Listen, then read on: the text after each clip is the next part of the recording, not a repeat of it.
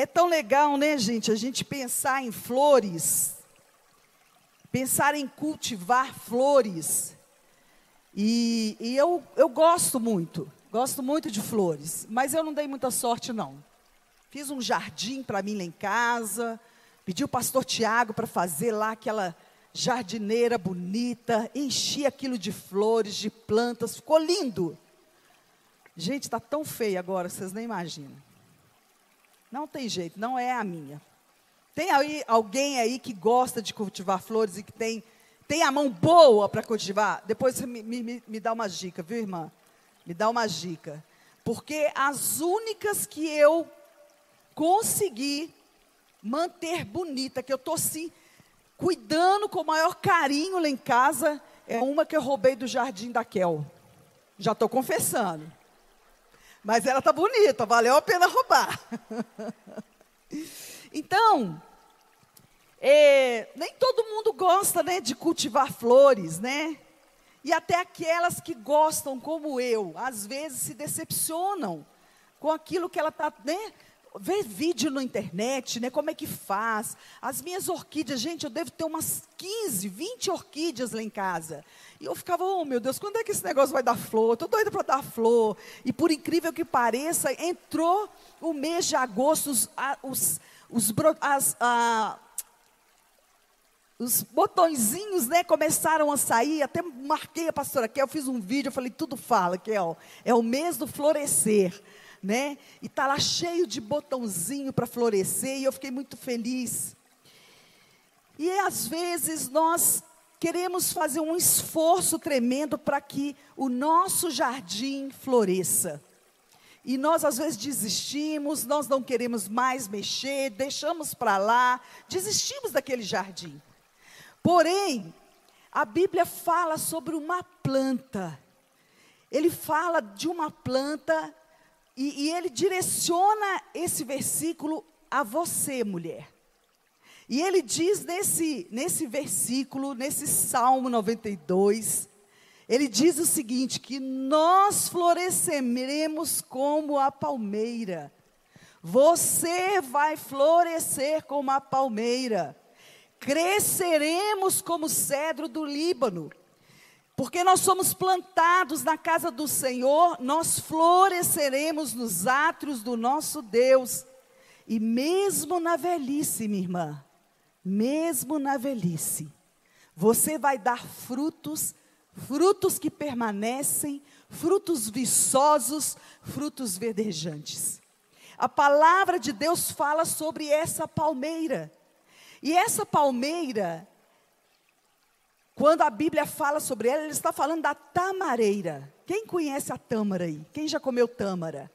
Gente, é um fruto maravilhoso. É um fruto doce, muito doce e maravilhoso. Eu experimentei pela primeira vez quando eu estive em Israel e eu trouxe caixas daquele fruto porque eu queria que as pessoas da minha família conhecessem, experimentassem. Um fruto maravilhoso. E a palmeira, ela tem raízes muito profundas. E quanto mais profundo o nosso relacionamento com Deus, mais forte nós vamos ser. O testemunho que a Alessandra contou aqui, ela só suportou porque ela deixou que as raízes dela se aprofundassem.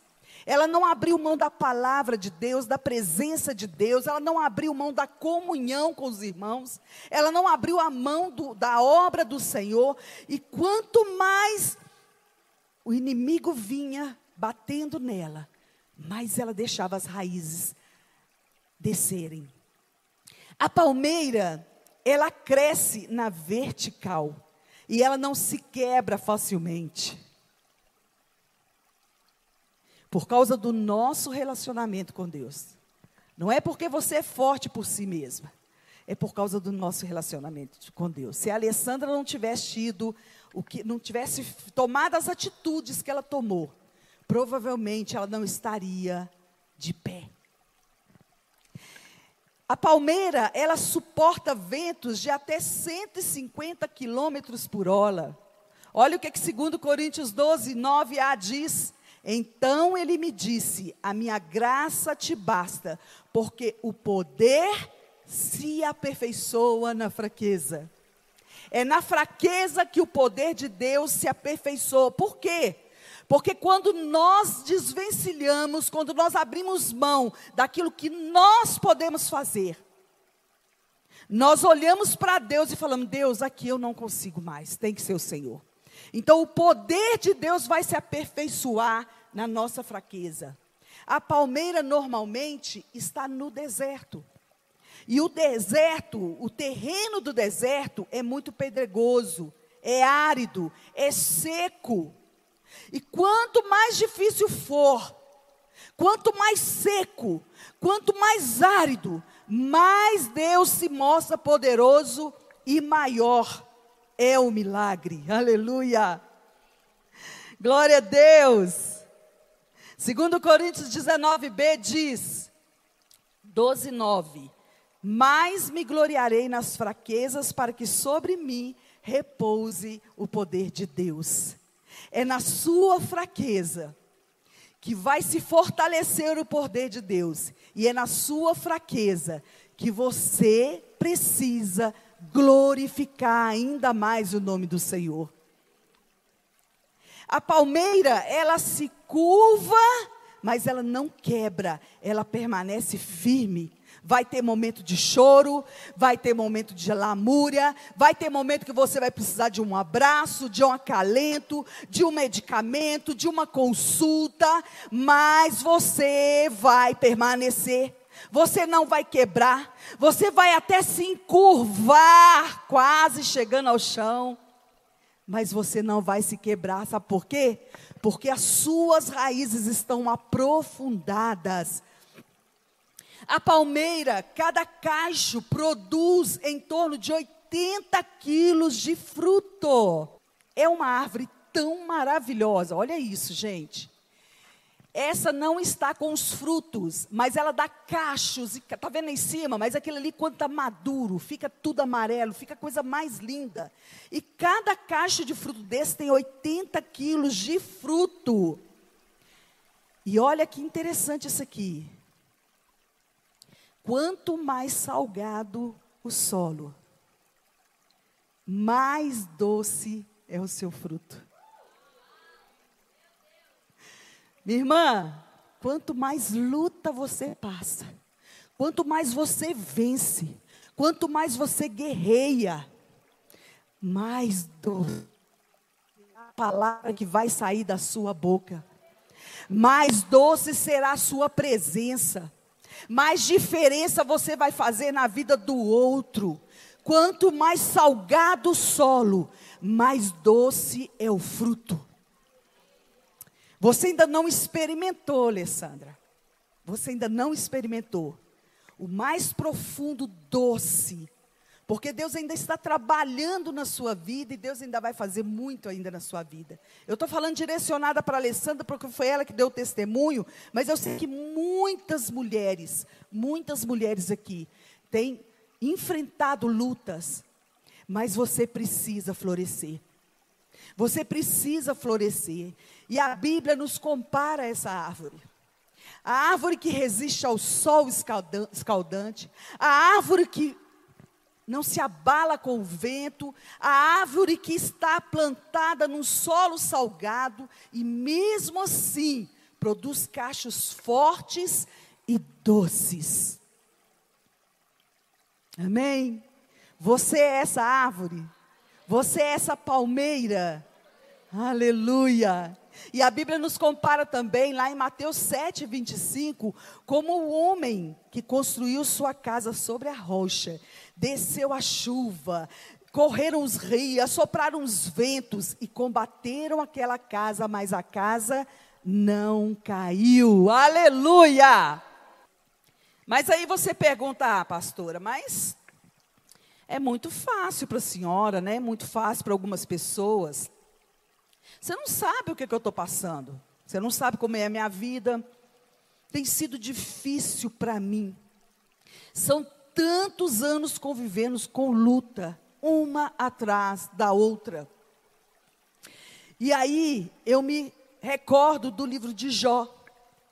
Quando Jó começa a enfrentar aquela situação, que Jó tem aquela lepra, que Jó perde os filhos, e Jó, quando ele, ele encontra com a mulher dele, para ela o hálito dele tinha mau cheiro. Jó estava enfrentando uma poda, uma poda dolorosa. E lá em Jó 14, 7, olha o que, que Jó diz, apesar de toda a situação dele. Ele diz: A esperança para o ferido, como árvore cortado, marcado pela dor. Se for cortada, ainda se renovará, e não cessarão os seus renovos. Se envelhecer a terra, a sua raiz e o seu tronco morrer no pó, ao cheiro. Ao, gente, ele não está falando que você vai mergulhar nessa água, não. Ele está falando ao cheiro, só de sentir o cheiro da água. Ao cheiro das águas brotará e dará ramos como uma planta. Jó sabia quem era Deus. Jó conhecia o Deus da sua vida. E você também precisa conhecer o seu Deus. Você precisa estar bem próximo dele. Você precisa se mover, você precisa fazer alguma coisa, sentir algo, dar direção à sua vida ao cheiro das águas. Quando você sentir o cheiro, tem que acontecer alguma coisa na sua vida, e foi isso que Jó aconteceu na vida de Jó. E eu gostaria de fazer uma reflexão sobre algumas atitudes que te farão florescer por onde quer que você vá. Amém? Uma coisa muito importante para que você floresça, seja altruísta, se importe. Não tem como você florescer na vida de uma pessoa se você não se importar por aquilo que é importante para ela. O altruísmo ele é considerado uma doutrina ética que indica o interesse pelo próximo como um princípio supremo da moralidade. Uma pessoa altruísta é aquela que pensa nos outros antes de pensar em si. Quando eu comecei a preparar essa mensagem, o Espírito Santo falou tanto comigo. Eu falava, Deus, está doendo esse negócio. Como é que eu vou ministrar uma coisa que eu não estou vivendo? E Deus falou comigo assim: Eu quero te ensinar primeiro. E você vai falar com elas para mim. E a questão do altruísmo, Jesus era um homem altruísta. Jesus era um homem que se importava e importa com pessoas. Jesus morreu na cruz por mim e por você. Ele veio até aqui na terra, se tornou homem, porque ele se importa por pessoas. E algumas, alguns dos versículos que mostram que Jesus era uma pessoa que se importava, Jesus saindo viu uma grande multidão e possuído de íntima compaixão para com ela, curou os seus enfermos. Mateus 20, 34, então Jesus, movido de íntima compaixão, tocou-lhes nos olhos e logo seus olhos viram. Lucas 7,13, da a viúva de Naim, e vendo ao Senhor, moveu-se de íntima compaixão por ela e disse: Não chores.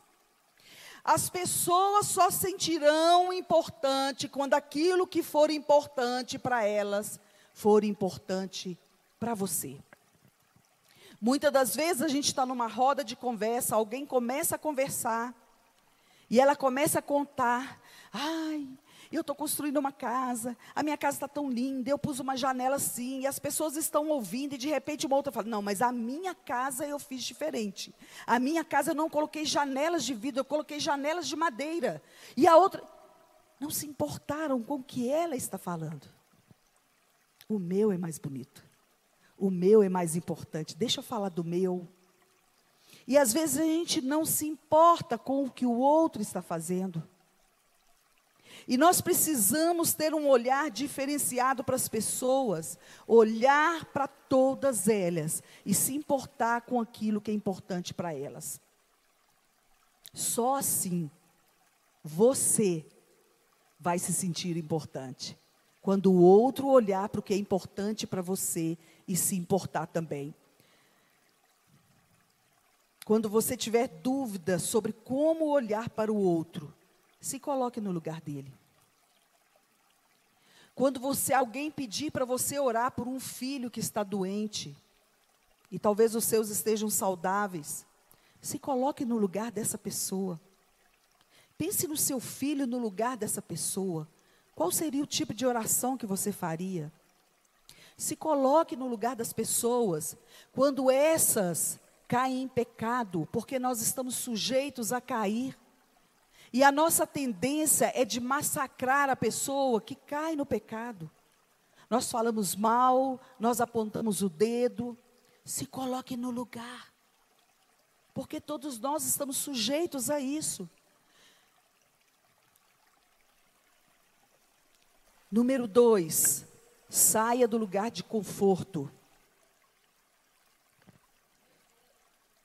Gênesis 12, 1 diz: Ora, o Senhor disse a Abraão: Sai da tua terra, da tua parentela e da casa do teu pai, para a terra que eu te mostrarei. Abraão jamais seria, Abrão jamais seria Abraão, se ele tivesse ficado dentro da tenda dele. Foi necessário que Abrão saísse do lugar de conforto dele, saísse da tenda dele e seguisse uma direção que nem existia. Vá para uma terra que eu te mostrarei. Você precisa tomar decisões e sair do lugar de conforto que você está para a direção que Deus está te dando. Ai, pastora, mas e esse Covid, como é que a gente faz? Está tão difícil, a gente entra nos lugares e é perigoso. Perigoso para quem não tem meu Senhor. Perigoso para quem não crê que o Senhor é poderoso. Perigoso para quem não crê que a nossa vida está contada nas mãos do Senhor. Talvez você não morra de Covid, mas você morra de um tombo. Você toma um tombo e cai e morre.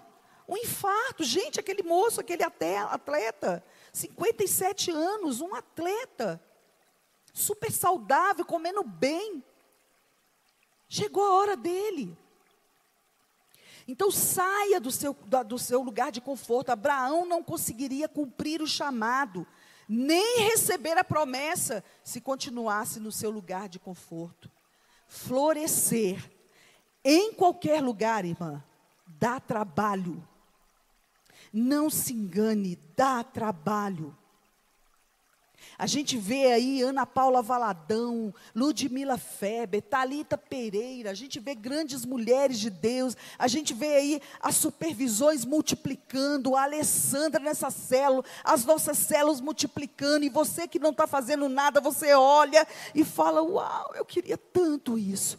Sai do lugar de conforto faça alguma coisa. Floresça. Queira florescer. Para de ficar esquentando banco na igreja. Olha isso aqui, gente. Olha isso. Eu tenho certeza que tem mulheres aqui que entendem de ornamentação e de jardinagem. E que olha para isso aqui e fala: Isso aqui foram profissionais que fizeram. Então você precisa se mobilizar. Florescer dá trabalho, porque você vai precisar investir tempo, dinheiro, agenda, paciência. Florescer dá trabalho, gente. E Talvez você não consiga enxergar como, mas Deus vai te dar estratégias e suporte. E você vai tomar a decisão de se movimentar. Agora, eu me lembro que há uns anos atrás, é, eu sempre me achei que eu não, não era uma pessoa muito hospitaleira. Gente, a Simone, ela é casada com o irmão do William. Pensa numa mulher hospitaleira, que eu fico assim, eu fico impressionada com a hospitalidade dela, com a forma, a naturalidade como ela recebe pessoas, como ela cozinha. E eu falava com Deus, Deus, eu queria ser assim. Queria nada, eu não fazia nada para ser, não. Não fazia nada, sabe, pastora? Queria, mas eu não queria fazer, porque dá trabalho. E esse ano, ano passado, nós fizemos as lives, né? Prazer te conhecer. E estava muito confortável, né, gente? Dentro de casa. A gente punha só uma blusinha bonitinha que estava de pijama daqui para baixo, um batonzinho, um filtro fazendo live, prazer te conhecer. E aí eu comecei a falar com Deus, Deus, eu preciso, eu quero uma estratégia para conhecer as mulheres da Igreja Batista da Paz. Eu preciso, eu senti essa necessidade. E aí eu já tinha lido o livro da experiência da mesa. E nesse livro a, a pastora fala muito sobre, sobre receber pessoas, sobre colocar a mesa. E Deus começou a falar comigo assim: é isso que eu quero que você faça. E eu falei, pois é, mas como é que eu vou fazer? Eu levo lá para a igreja, vou na casa delas. E ele fez assim, ó. Você vai trazer para dentro da sua casa. E eu falei, mas como? Que eu vou trazer para dentro da minha casa esse tanto de mulher? E Deus me deu a estratégia do prazer de conhecer.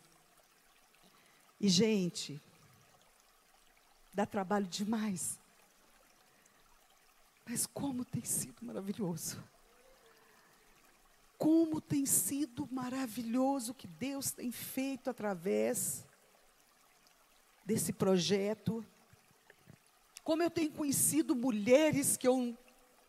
Eu chego, elas sentam à mesa, eu falo, eu conheço um roxinho. Os outros eu não conheço. Dá trabalho. Custa dinheiro.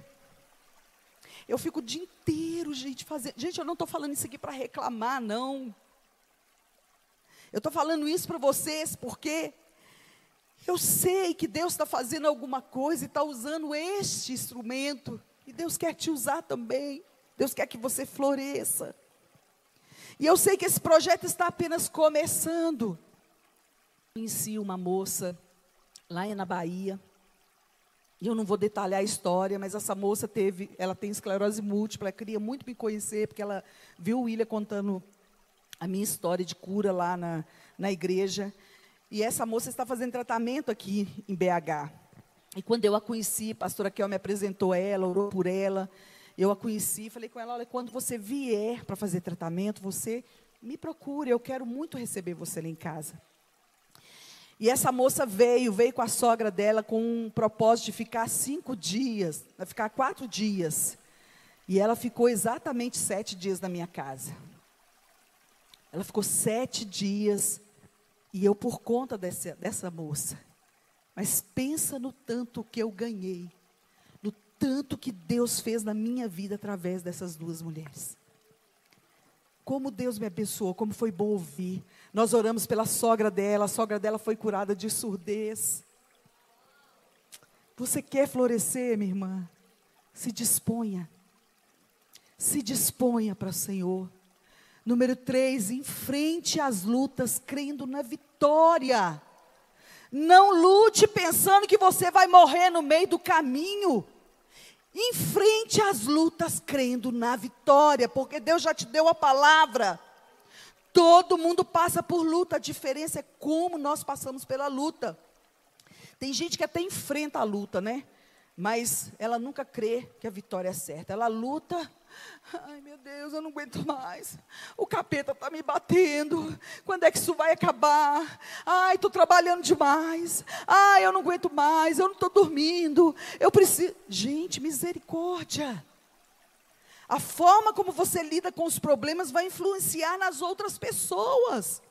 Se você realmente é cristã, se você recebeu Jesus como seu Senhor e Salvador da sua vida, você precisa mudar as suas atitudes. As pessoas precisam ver esse Deus na sua vida. E se você lutar a luta, reclamando, sem vigiar no que você diz, você não estará expressando o reino de Deus.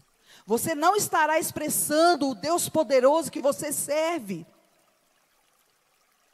Você tem um trabalho, você, você tem uma família, mas a sua boca só sai murmuração, só sai reclamação. Eu estou cansada, estou trabalhando demais.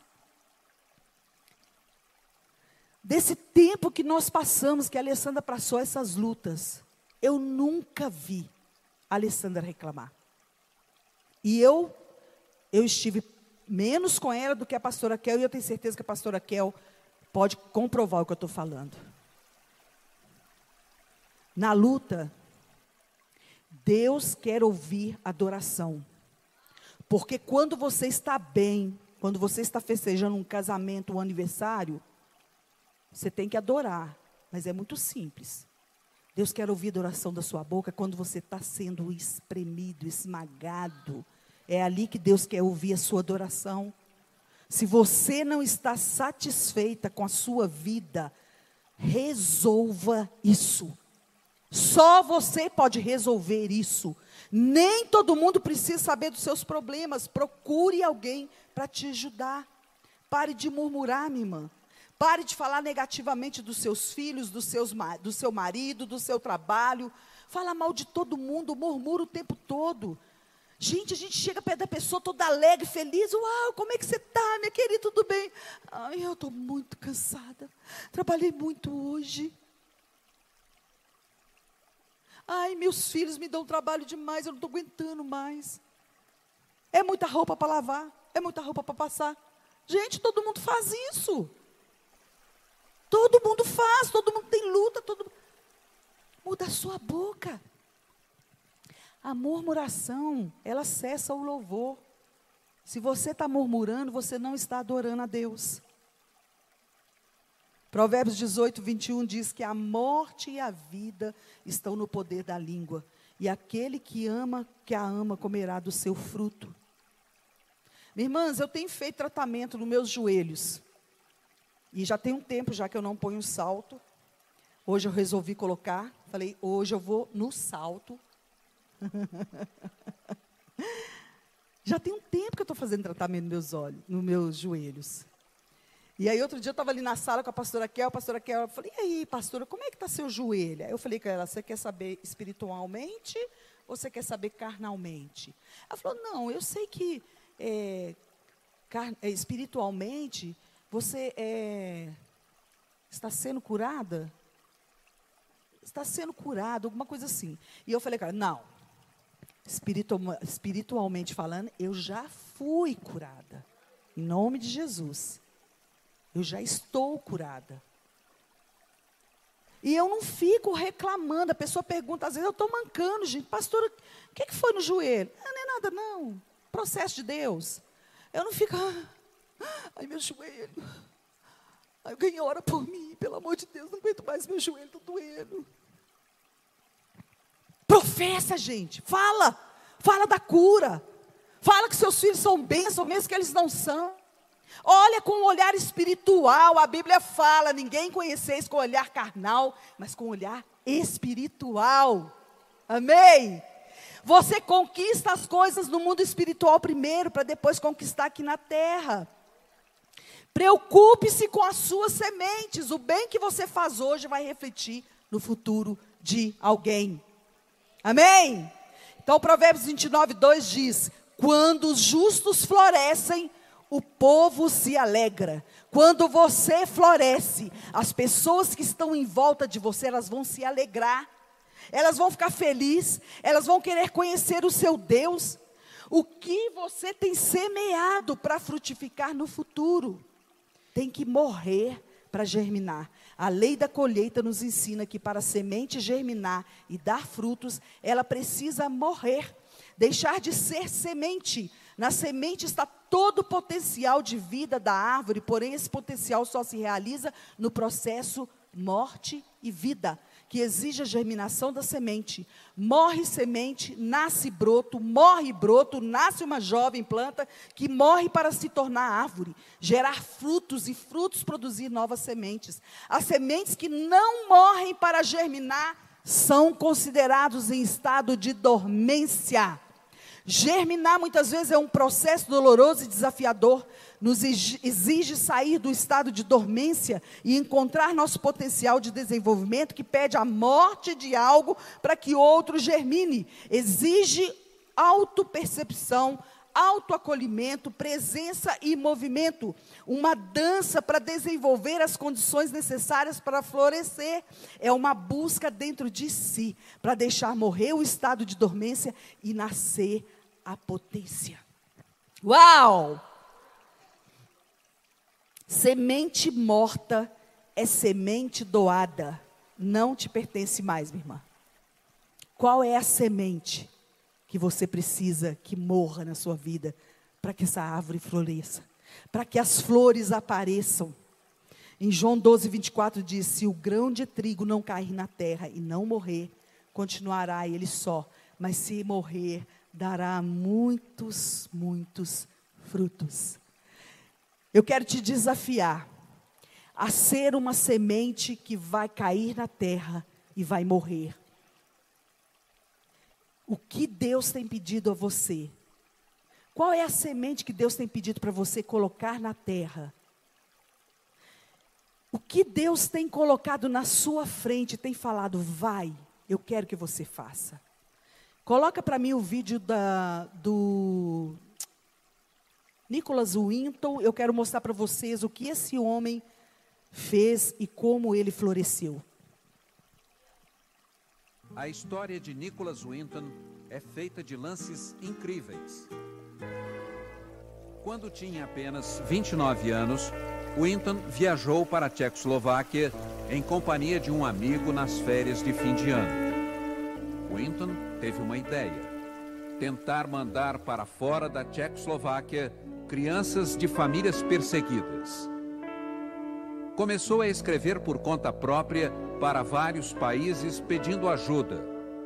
Organizou uma primeira lista de nomes. Somente a Inglaterra e a Suécia aceitaram receber aquelas crianças. Winton organizou a viagem era uma decisão difícil.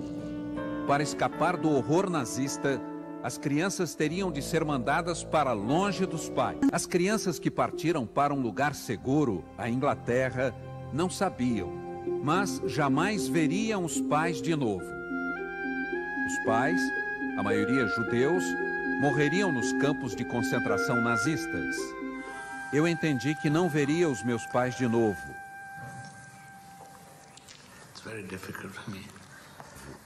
É difícil falar. Desculpe. I've always believed that uh, the family is the most important thing. Sempre acreditei que a família é o que existe de mais importante. Confessa este homem, que um dia foi uma das crianças salvas por Winton.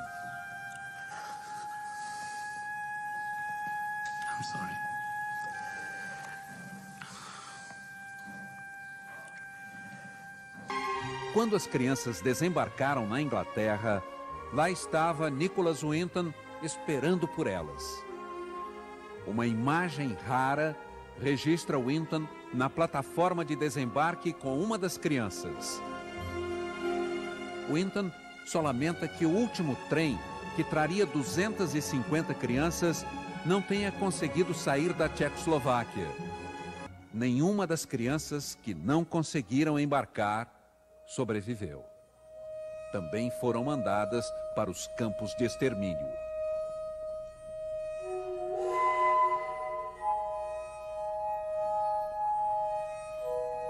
As crianças que tiveram tempo de embarcar para a Inglaterra na caravana organizada por Winton foram encaminhadas para casas de família e abrigos.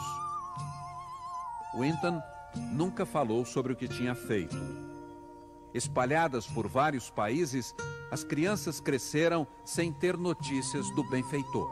As crianças salvas por Winton se tornaram adultos generosos.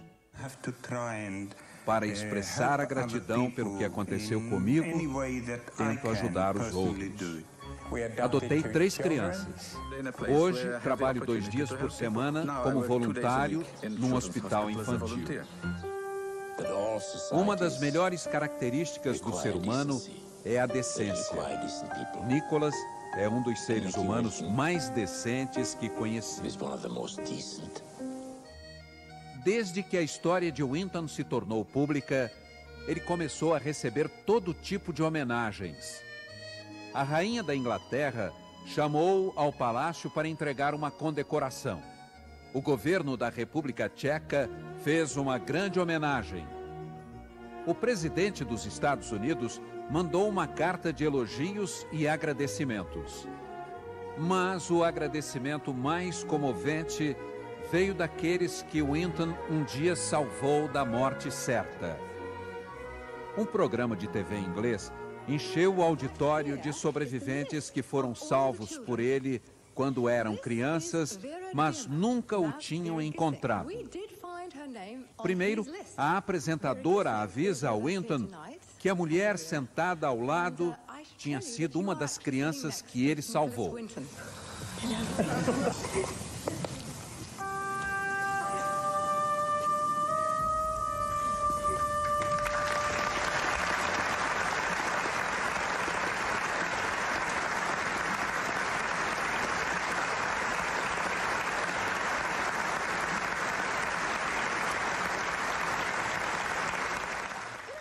apresentadora pede: quem na plateia teve a vida salva por Nicholas Winton, fique de pé, por favor.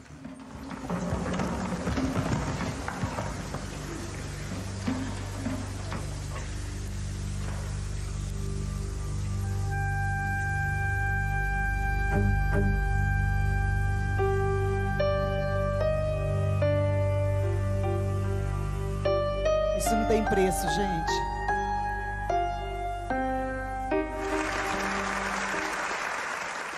Agradecimento vem em forma de aplausos demorados e lágrimas.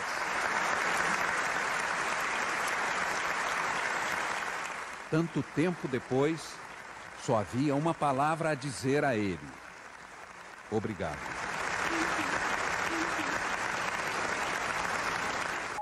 Por que o senhor guardou segredo por tanto tempo? I didn't keep silent, I just didn't talk about it. Não é que eu tenha ficado em silêncio. O que aconteceu é que eu não tinha o que dizer sobre o que fiz. O senhor se considera um herói?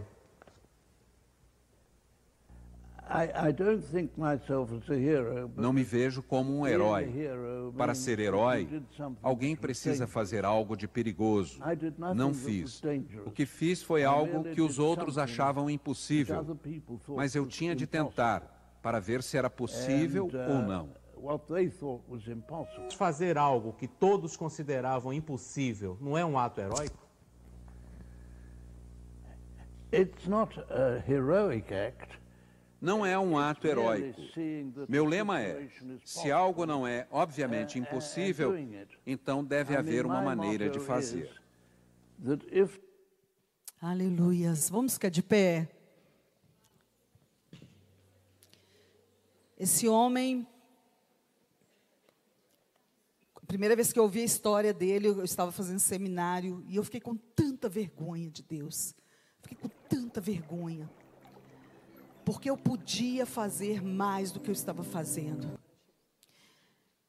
E, e muitas das vezes está tão próximo de você e nós estamos dando as costas, nós estamos fingindo que não está, estamos, estamos vendo. Mas ainda dá tempo, há esperança, há esperança, há esperança para o ferido. Ao cheiro das águas brotará. Fala com o Senhor, fala, Senhor, eu posso fazer mais. Eu posso fazer mais. E eu quero dedicar a minha vida mais ainda ao Senhor. Começa pelas pequenas coisas. Começa por aquilo que está diante de você e faça mais. Deixa Deus colocar você no processo. Deixa Deus colocar você no- na direção, no propósito. Pastor, eu não tenho recursos. Não se preocupe com recursos. Faça com aquilo que você tem. O Senhor vai, vai levantar recursos. Por onde o rio passar,